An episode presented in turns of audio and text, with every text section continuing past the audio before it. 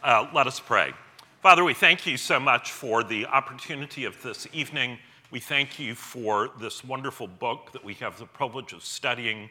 Lord, we pray that you would help us to set aside all of the things that we have been worried about or preoccupied with during the day, and that instead we would be able to enter into this story, that we'd be able to enter into the scriptures that we're going to look at, and that you would use this time as we get ready to enter into Holy Week to prepare our hearts for the wonder of understanding your love at an even deeper level.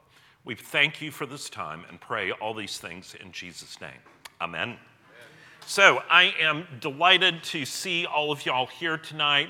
Uh, a word of welcome to anybody that's new in person or online. And as always, we're going to start with the name that tune. Uh, I have to say, I was very disappointed last time because Coldplay is one of the great musical groups of the past 50 years, and no one really got that. But that's okay. So I'm pitching you if this were softball, this would be a bunt tonight. So I expect someone to know what this is. No pressure, though.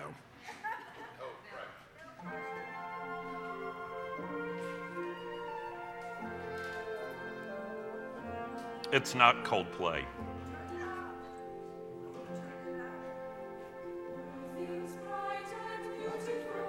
Yes, Jock Stender right off the bat. All things bright and beautiful. Extra credit if you know who's the arranger of this particular. Yes, Jane, good job. John Rutter. All right, so that was good. Uh, there is a reason that I picked that music, so we will uh, talk about that later on. I commend to you when the email comes out, listen to that all the way through. It is absolutely beautiful.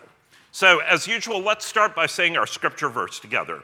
In the presence of God and of Christ Jesus, who will judge the living and the dead, and in view of his appearing and his kingdom, I give you this charge preach the word. Be prepared in season and out of season. Correct, rebuke, and encourage with great patience and careful instruction. For the time will come when people will not put up with sound doctrine. Instead, to suit their own desires, they will gather around them a great number of teachers to say what their itching ears want to hear. They will turn their ears away from the truth and turn aside to myths. But you, Keep your head in all situations, endure hardship, do the work of an evangelist, discharge all the duties of your ministry. And there are so many ways that this verse relates to this book, but particularly this idea that people will not put up with sound doctrine and they will want what their ears want to hear. And if you don't give it to them, they'll go find somebody that will. So, uh, if you are new, a word of welcome and just a word about how to approach this class. Uh, you can be on the beach, which means that you don't do anything. You might not even come. Uh, you, you listen to it occasionally, you think about it from time to time, and then it just goes away. And if that's all you want to do, I'm delighted to have you. You are most welcome. Or you can snorkel, which means that you are going into the parts that you find interesting. There are two really great handouts tonight. And if you are snorkeling and you like what we're talking about in class tonight, then you can read those handouts and they will bless you. But if you're on the beach, you don't even have to pick them up, or you can make them into a paper airplane. Or if you are scuba diving, you can go deep with everything. You can go home and wait with bated breath for the email to come. And you can look up John Rutter's biography and Cecil Frances Alexander's biography and learn everything there is to know about all things bright and beautiful and everything else that will be in the email. However, you want to do it is great with me. Uh, the one thing I do want to encourage you, especially if you are um, a new listener online, uh, whether you are, we have such a reach from Wadmalaw Island to people in New Brunswick that are new this week. Um, wherever you are, if you're not on the email list, please Google St. Philip's Church Charleston and send me a note, and I'll get you added to that so you get these resources. So, uh, we are still in chapter 11, not bankruptcy, uh, but chapter 11 of the Great Divorce.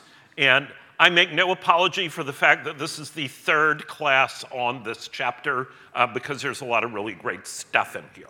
Um, and I'm going to go through this review really, really quickly. You'll remember the part of the chapter that we just read. There's the young man who's got this lizard on his shoulder that's whispering in his ear all the time, and he says, I can't come into the heavenly country, into that far green land, because this lizard is so rude and inappropriate. He is like those warnings that you get on TV um, MA, language, violence, sex, all of that. The lizard is all those things. And the guy's like, I can't go into heaven with this thing on. So the bright spirit, the angel that's there is like, May I kill it? And the guy's like, Whoa, I just want to tame the lizard. And the angel's like, No, no, no, may I kill it? And the guy's like, Well, no, you know, he'll be good, he'll be good. May I kill it? Seven times, may I kill it? And ultimately, the guy says yes, and this incredible transformation happens, and the this ghostly person is turned into this beautiful, magnificent, bright spirit, and the lizard changes from a nasty, ugly lizard into the most beautiful stallion, and they ride off onto the top of the far green mountain. It is amazing. Uh, but anyway, themes in this chapter. First, sin attaches itself to us, just like that lizard on the shoulder, it's always whispering at us. And one of the things that scripture tells us is that we have to realize that sin clings so closely and we have to lay it aside. It's like trying to run a race, going out to run a race in your track meet where you're doing the 100 yard dash and you've got like barbells tied to your feet. That's just stupid. Why would you do that? But we try to live life with this sin attached to us. The other thing is that sin cannot be managed, it must be put to death. As the scripture says in Colossians, just like the bright spirit, put to death, therefore, whatever belongs to your earthly nature sexual immorality, impurity, lust, evil desires, and greed, which is idolatry. And I hesitate to say this next verse out loud because when I preached on this later that day is when all my eye problems started. And if your eye causes you to sin, tear it out and throw it away. It is better for you to enter life with one eye than with two eyes to be thrown into hell. Yeah, so I don't know what that was about. And then the day after I had the surgery that fixed all this, the lesson was on the blind man that received his sight. So there's something going on up there. Thirdly, sin cannot be defeated by a gradual process. This is not like Weight Watchers' weight loss program. It is not gradual, it is an all or nothing. You cut it out. Um, you are unable on your own to structure your life in such a way to rid it of sin. You have to allow the Holy Spirit to be at work to do that. Excuses for sin cannot bear their own weight. And the problem with this is that we all go right back to what happened in Genesis 3 and God is looking for Adam and Eve. Where are you? Of course, He knows where they are, um, but they're hiding. And as they hide, uh, they are very aware of their guilt. And what happens is God says, What is this that you have done? And the woman says, The serpent beguiled me, and I did eat. And then God looks at Adam, and Adam he makes Eve look pretty good by what he says. Adam says, The woman that you gave me, she made me eat it. Force fed him, apparently. Uh, but the point is that it's really God's fault. God's the one that gave him that particular woman, and he should have gotten him a different one. Because if it had been a different woman, maybe it wouldn't have happened this way.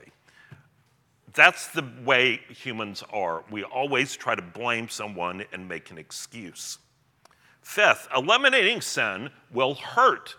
We live in an age that is syncretistic in every way, and we just want to have everything. We don't want to think that we have to give up anything or cut out anything. It reminds me of uh, how many of you have ever seen that old movie, Bruce Almighty? If you've never watched it, do yourself a favor and watch it and make some very good points. But one of the things in there is that people are trying to get God to just sort of do what they want him to do. And Bruce is God for a little while. And so there's this one line where there's this woman who's a little, just we'll say, pleasingly plump. How about that? Um, and she, her throwaway line is, I just lost 50 pounds on the Krispy Kreme diet. And that's the way we like to think about dieting or eliminating anything that's harmful like sin, that it's just gonna be fine. We can eat Krispy Kreme all day and lose weight. It's gonna be great. But the problem is that eliminating sin actually hurts. It requires sacrifice. Six, God will not intervene against our will, and sin will try to seduce us. And remember, when the guy is right about at the point of saying, okay, go ahead and kill the lizard, the lizard starts chattering. Be careful, he can kill me. Then you'll be without me forever and ever. You'd be only a sort of ghost, not a real man. And I'll be so good. I'll admit I've gone too far in the past, but I promise I won't do it again. That's the way sin is. It chatters at us and wants to seduce us. Seven, God wants to free us from slavery to sin that steals our joy. And this is very much like that quotation uh, that Ken Boa, if you were here on Sunday, used, where Lewis is talking and says, God does not find our desires too strong, but too weak. We are like children living in a slum who would much rather play all day with mud pies because they cannot imagine what is meant by the offer of a holiday at the seashore. We are far too easily pleased. And the fact of the matter is, God wants to give us joy, not just what the sin gives, which is momentary pleasure. So, uh, that was a, oh, there's still one more. Yes, when loves are rightly ordered, there's healing and joy. We did a little dive into St. Augustine, and I just have to say, those of you, you know who you are, who went out after I talked about City of God and ordered it and are starting trying to read that, I say bravo to you. Most people, when you see a 700 page book, they send it back to Amazon. But there are some people in this class that are, that are starting in to read City of God. That is a beautiful thing. But the remarkable thing about what Augustine is saying is that it derives right out of the summary of the law that we say in church every week Love the Lord your God with all your heart, all your soul, all your mind, all your strength. Love your neighbor as yourself. And when you do things in that order, when loves are rightly ordered, then beauty and joy and healing result. So, uh, we said there was a little word from Mere Christianity about the last two ghosts. Remember Pam, who's so desperate to see her son Michael, and then this lizard. And Lewis, one of the things about Lewis is he always is talking about the same things. When you read his books, the little things show up in different places. So this is very much what he's talking about with this analogy about the piano. Now, I really like this. If this analogy does nothing for you, just let it go right over your head and don't worry about it. But he says, strictly speaking, there are no such things as good and bad impulses. Think once again of a piano. It has not got two kinds of notes on it the right notes and the wrong ones. Every single note is right at one time and wrong at another. The moral law is not any one instinct or set of instincts. It's something which makes a kind of tune, the tune we call goodness or right conduct, by directing the instincts. It's like the sheet music that you read in order to produce a beautiful melody and harmony. But our problem is that we're sort of like a small puppy walking across a keyboard. Uh, we don't pay any attention, and it results in a cacophony of noise. All right, so that brings us finally to part three of chapter 11, which we are actually going to finish tonight. You'll be happy to know. Um, and there are several interesting things that happen in the end of this chapter. And basically, what happens, remember, we've just seen this new bright spirit created, this magnificent spirit of this ghost has been transformed into this golden, glowing, strong, shining angel. And then he mounts this beautiful stallion and rides off not into the sunset, but up the mountain that is part of the far green country, the high heavenly places where the Spirit of God is drawing all these bright spirits.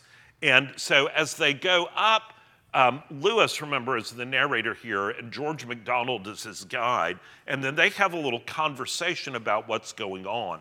But before their conversation, something very strange happens, which is the earth itself starts singing. The far green land that they're on the ground starts singing.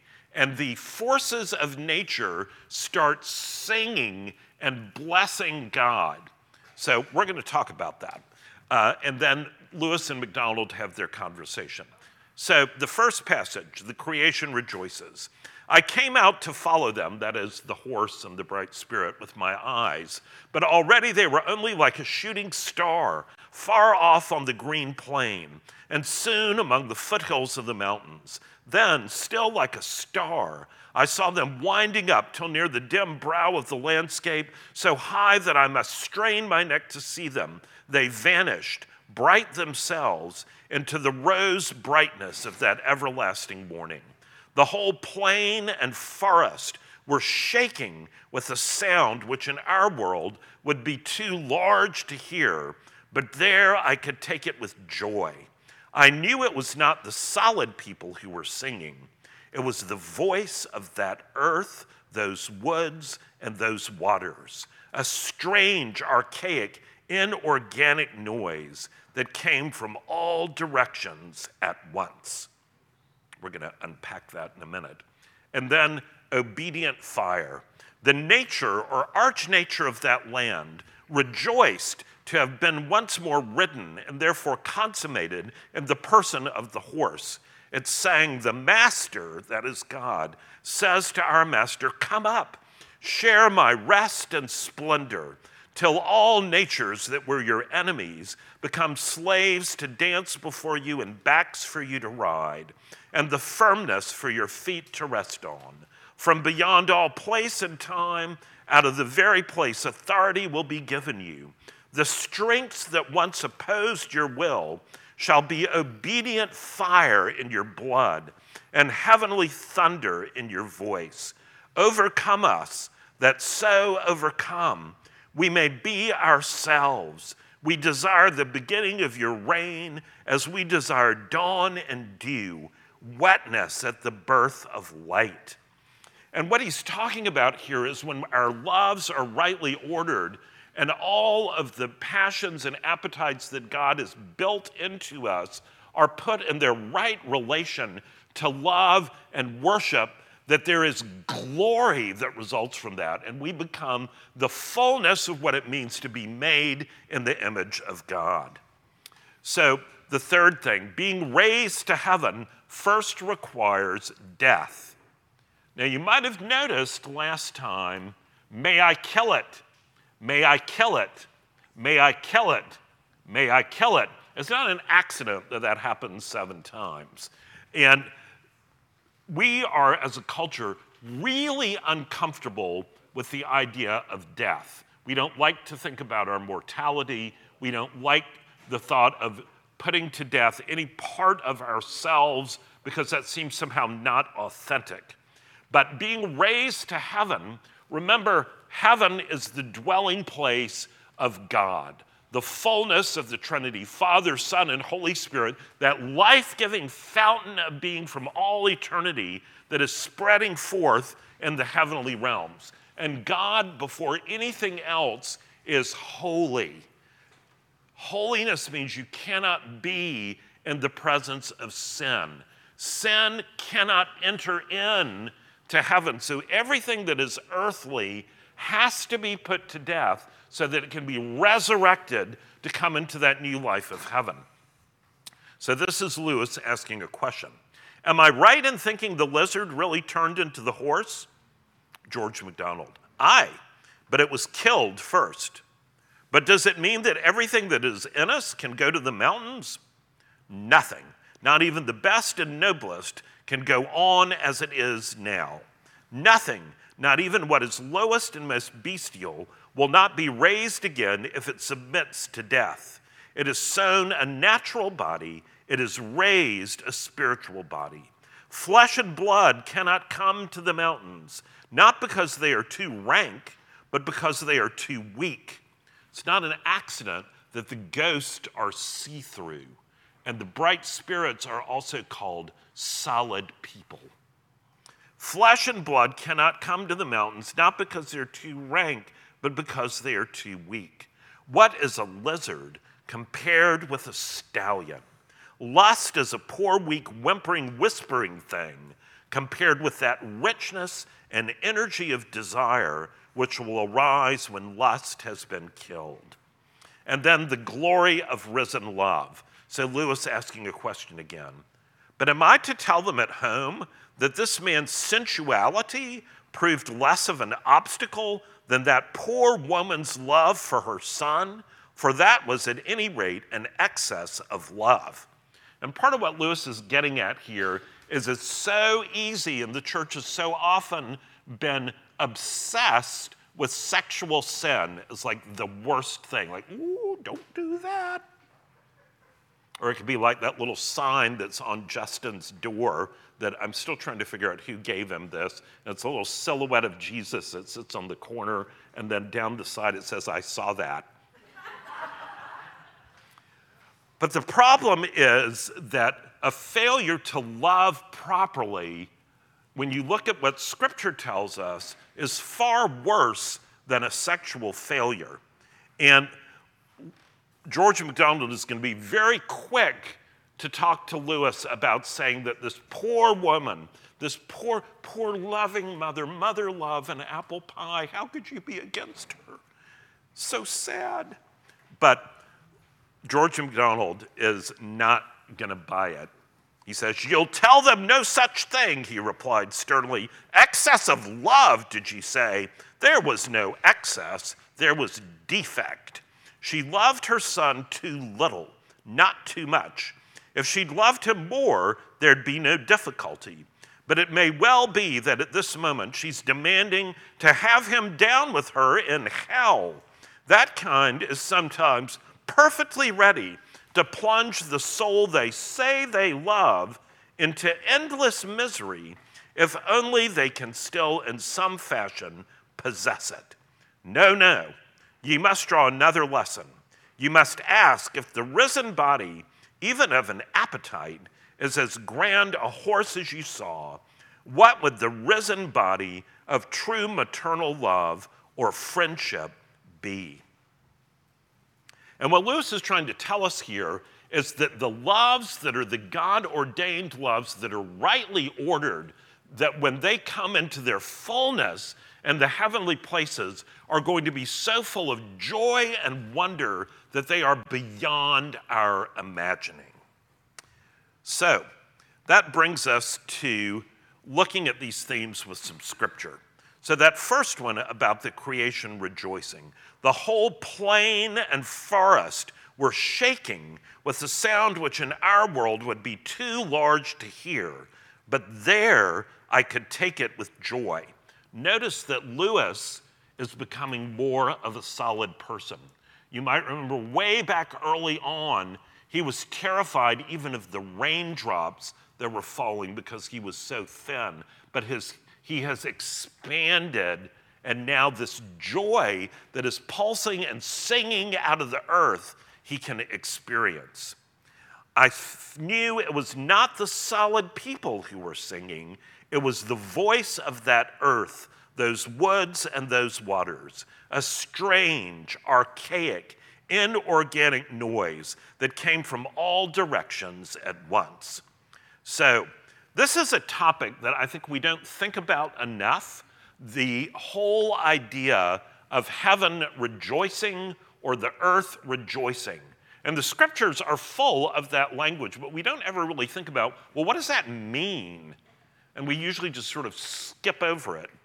But listen to some of these verses. Just so, I tell you, there will be more joy in heaven over one sinner who repents than over 99 righteous persons who need no repentance. And in case you missed it, we just saw joy in heaven over a sinner who repents with the man and the lizard.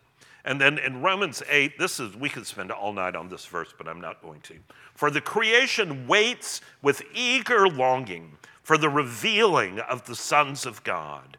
For the creation was subjected to futility, not willingly, but because of him who subjected it in hope that the creation itself will be set free from its bondage to corruption and obtain the freedom of the glory of the children of God. And then one of those great passages from Isaiah For you shall go out in joy and be led forth in peace. The mountains and the hills before you shall break forth into singing and all of the trees of the field shall clap their hands. And I would like to suggest that if we would embrace and just dwell for a minute in this concept, it can change our lives. And um, we're going to do a little bit of an excursion here for a moment. And I see I dropped my quotation on the floor. Um, one of the things about this that I think is so significant is that when you read and the church fathers and early theologians, very often you will see a statement, something along these lines, that God has revealed himself to us first and foremost through Jesus Christ, but he has also revealed himself to us through three testaments. And you may think, three testaments? The Old Testament, the New Testament, the Third Testament is the creation, and that God reveals himself to us in the creation. And in previous ages, people understood this, but we have totally, totally lost that concept to our detriment. And Lewis really believed strongly in what we could learn um, about God and about heaven from studying the creation. And we've talked before about how Lewis was a medievalist and he loved the medieval cosmology. And again, Ken Boa, when he was here this weekend, talked about that uh, and the whole idea that in the medieval world, there are the seven heavens and earth is in the center of things. But there was this whole idea of beauty and order in the vault of heaven. And Lewis described this medieval cosmos, that way of seeing not only the solar system, but this earth, as tingling with anthropomorphic life, dancing, ceremonial, a festival, not a machine, an organic whole, ordered from within, animated by a hierarchy of souls. And the commentator says it meant that nature possessed a sacred and spiritual value by virtue of its creation by God and the immanent presence of God within it. The world was a book pregnant with meanings that God had placed there. All things were God's creatures. The stars and planets, in particular, were angels creatures participating in their own way in the cosmic intelligence, their movements, high dance.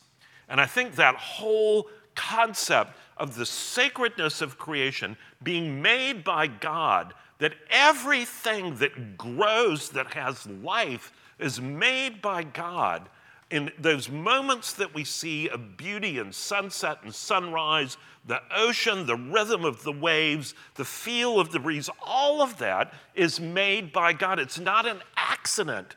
And we've just totally lost that. And it's interesting. Um, if you've never studied the book of Job, I would encourage you to do that. It's something a lot of people are sort of afraid to study uh, because it a lot of it is a lot of complaining, uh, which most of us have enough of that in our life already. Uh, but the fact of the matter is that there's a profound theological point in Job. And the point is that there are all these questions that are asked to God, and God doesn't really answer them.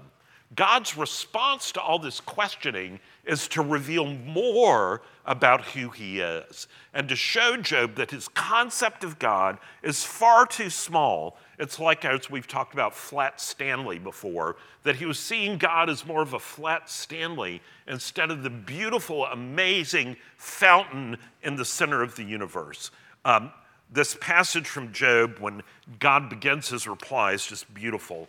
Where were you when I laid the foundation of the earth? Tell me if you have understanding. Who determined its measurements? Surely you know. Or who stretched the line upon it? On what were its bases sunk? Or who laid its cornerstone? When the morning stars sang together and all the sons of God shouted for joy. That's in the Bible. We just don't think about that. When you go out tonight, if you look up, especially if you've got binoculars at home, look at the moon and look at the five planets brightly shining in a row right next to the moon. It's unbelievable. And this whole idea of creation singing is embedded in the Word of God. Um, Habakkuk. I love the book Habakkuk, which is sort of a strange book to love. Um, but when Jane and I were in college, when we were in InterVarsity, they had a multimedia company that was doing gospel presentations, and they did this incredible multimedia presentation on Habakkuk that I don't know if it's out there anywhere, but it will blow your mind if you watch this thing. But it developed in me a great affection for this book. And in the end of the book, you hear God came from Teman and the Holy One from Mount Paran. His splendor covered the heavens, and the earth was full of his praise. His brightness was like the light. Rays flashed from his hand, and there he veiled his power. And we have such an anemic idea of God. Y'all are probably too young to know what I mean by this, but we think of God as like Casper the friendly ghost. And if you don't know who that is, go on YouTube and look up the old cartoon, Casper the Friendly Ghost. That we think God is just sort of this white presence that sort of flits around out there. But that's not what Habakkuk is talking about. This is God coming in with power and glory and beauty, and the earth raising up and singing praise as he comes. Psalm 96 Let the heavens be glad, and let the earth rejoice. Let the sea roar, and all that fills it. Let the field exult, and everything in it. Then shall all the trees of the forest sing for joy before the Lord, for he comes, for he comes to judge the earth. There's that singing thing again. Uh, this is all through Scripture. These are just a couple of examples. And we need to get back in touch with this idea. And we've talked before how many similarities there are between the Great Divorce and Dante's Divine Comedy. And in Dante, um, in the Purgatorio part, the earth shakes and a psalm of praise is sung every time a soul is released from purgatory. Um, and there's an earthquake that celebrates that.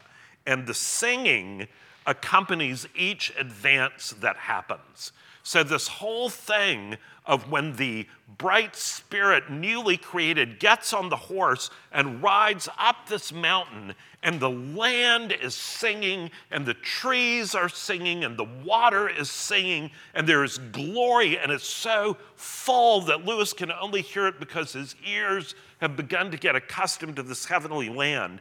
He's trying to make a point here that our understanding of heaven is way too anemic. But not just that, that our understanding of the firmament, the terrestrial firmament, is too weak. We are not just wandering around on some neutral piece of ground. We are wandering around in a creation that is charged with the glory of God. And we are so busy staring into our iPhone that we don't even notice. It is just pitiful. And I'm as bad as any of the rest of us about this. But I would encourage you to develop the habit of contemplation of beauty, even if it's just looking at some leaves on a shrub. If you just look at those leaves and think about the fact that those leaves came out of nowhere, at one point that shrub was not there. And somehow there is a cosmic intelligence that enables growth and color and texture and all of that to spring up out of nothing. And God inhabits all of that. It is not an accident that that theophany with Moses in the desert, God appears to Moses in the form of a burning bush. And it's Elizabeth Barrett Browning who says, Every bush is a burning bush if we would but see it.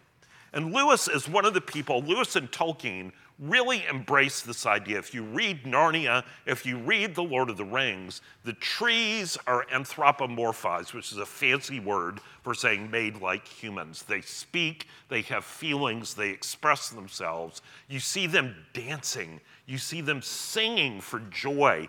And Lewis didn't make that up, nor did Tolkien. They got it out of the scriptures. And when we read that, our hearts rejoice in it because we long for that kind of creation. And both Lewis and Tolkien talk about how the trees have gone to sleep because the humans who tend them have forgotten that they were made in that way.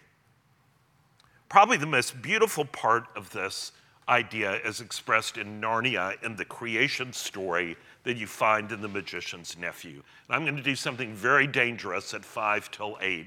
I'm going to ask you to close your eyes.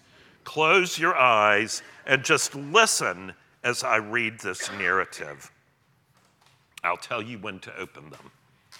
Hush, said the, well, let me set the scene first. You can open your eyes. Um, so, the scene that's happened is that wicked Uncle Andrew, who is a perverse magician, has been fooling around with trying to make some magical rings. And he's discovered a way of getting into other countries and other times.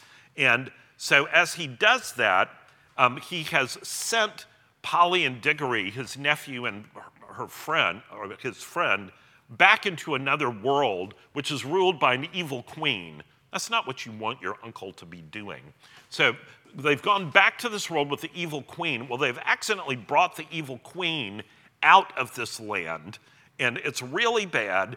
And they bring the evil queen back into London, and she goes on a rampage in London and beats up people. She pulls a lamppost out of the ground, and is thrashing people with it, and then she gets onto a horse-drawn cab, and they finally realize this is really bad. We're going to like kill people, and so one of the children um, puts the ring on that draws them into a new land that's just being created which we're going to find out is Narnia, but we don't know. They, so they've just come into this land, and everything is dark, and they don't know where they are, and they're terrified. And so they've been sitting and arguing, and then all of a sudden, something happens. Now you can close your eyes. Hush, said the cabbie. They all listened. In the darkness, something was happening at last. A voice had begun to sing. It was very far away, and Diggory found it hard to decide from what direction it was coming. Sometimes it seemed to come from all directions at once. Sometimes he almost thought it was coming out of the earth beneath them. Its lower notes were deep enough to be the voice of the earth itself. There were no words. There was hardly even a tune but it was beyond comparison the most beautiful noise he had ever heard. It was so beautiful he could hardly bear it. God, said the cabbie, Ain't it lovely?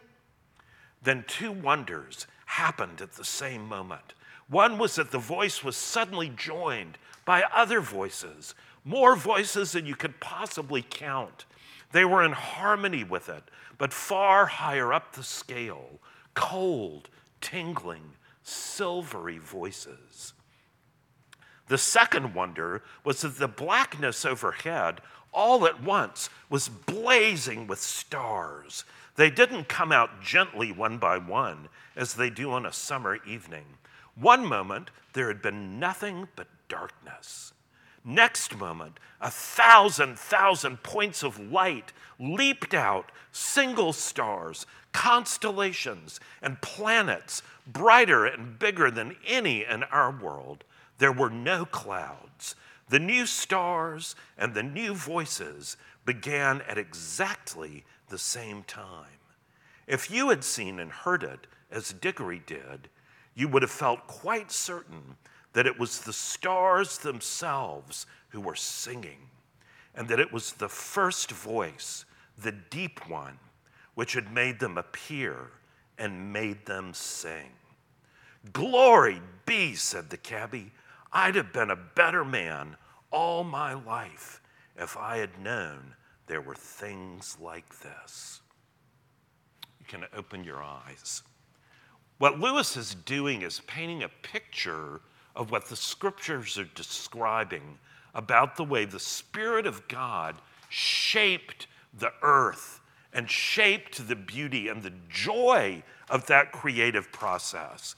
And as we read in Romans, creation has fallen along with us, but it will one day be redeemed. And when you look in Revelation 21 and read about the new heaven and the new earth and the beauty of those when they come down from heaven, uh, it will fire your soul. And if it doesn't, it will be like our old priest Ryan Street used to say if that doesn't light your fire, your wood is wet.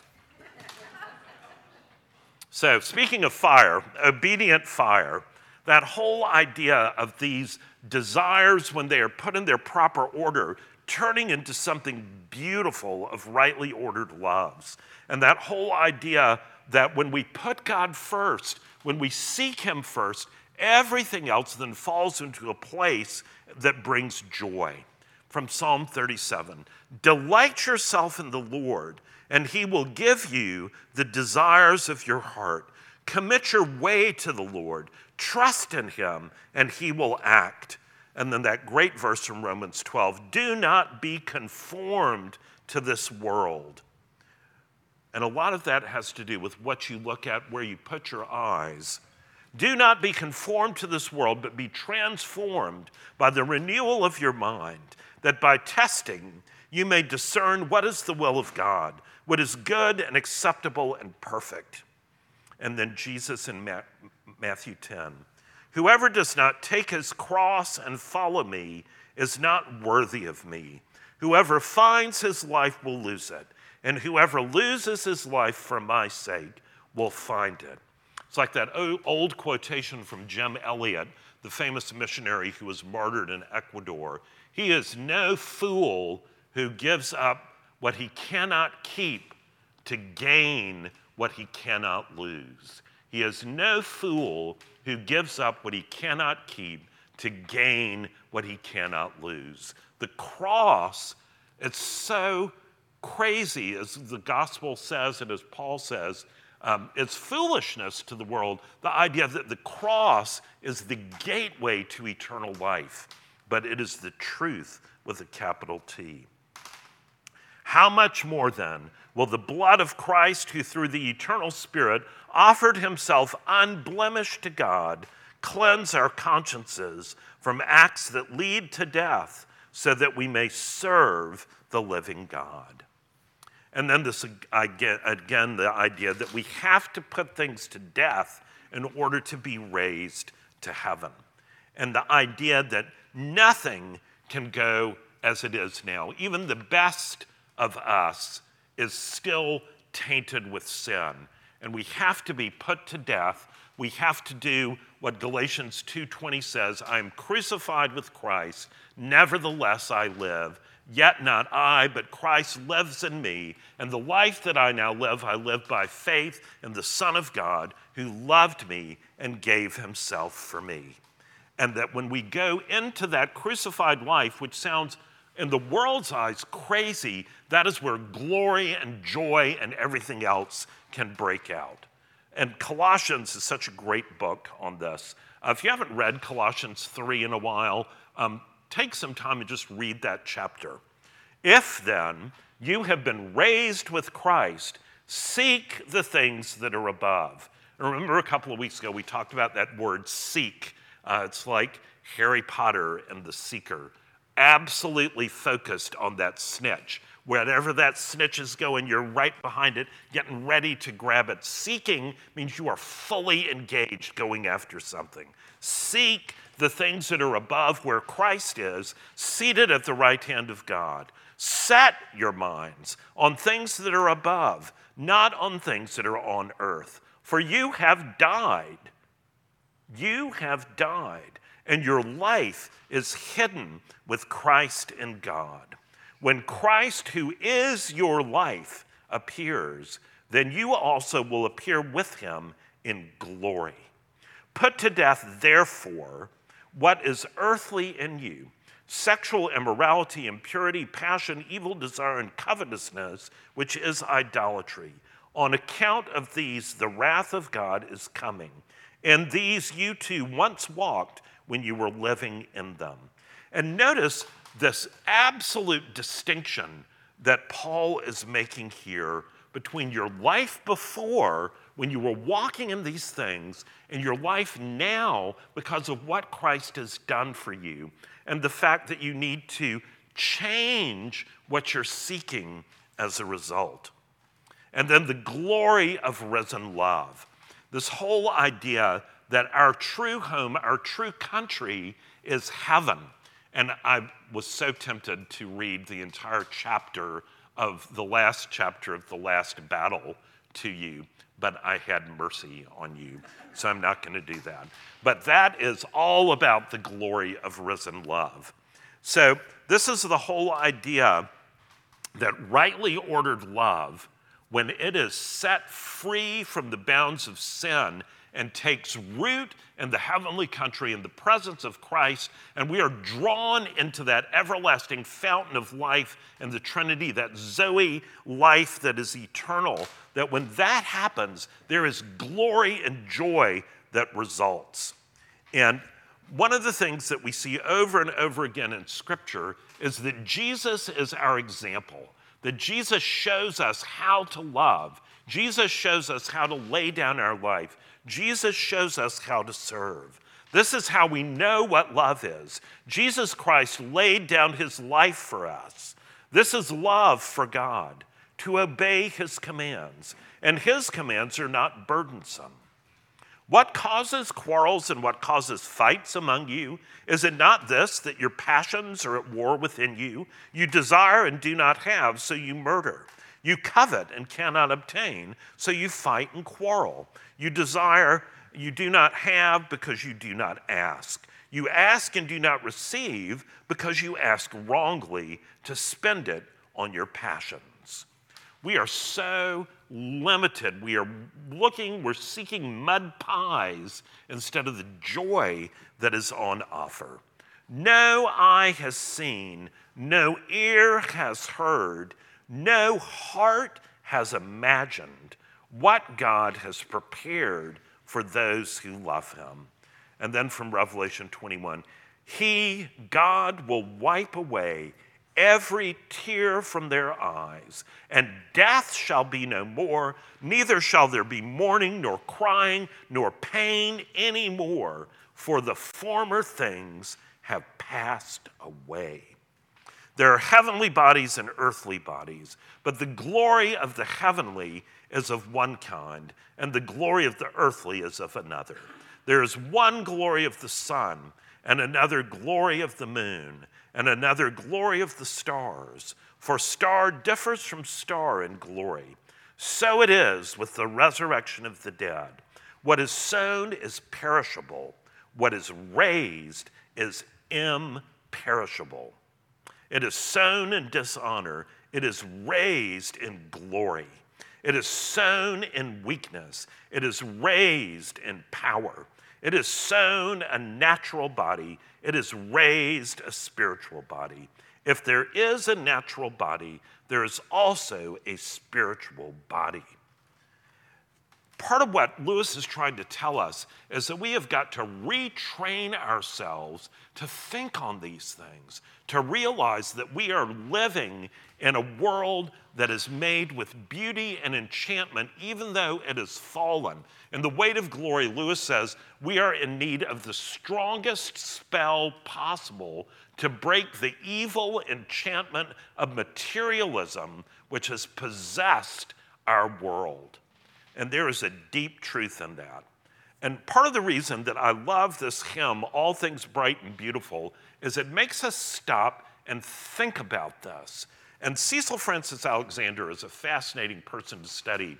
She was one of the great hymn writers of the 19th century and lived in Ireland and wrote so many amazing hymns, and no one knows anything about her today. But I would encourage you, if you're a scuba diver, nerd out and study a little bit about her because her life is an amazing testimony to what it means to follow Jesus. Um, say these words with me All things bright and beautiful, all creatures great and small, all things wise and wonderful, the Lord God made them all each little flower that opens, each little bird that sings. He made their glowing colors, He made their tiny wings.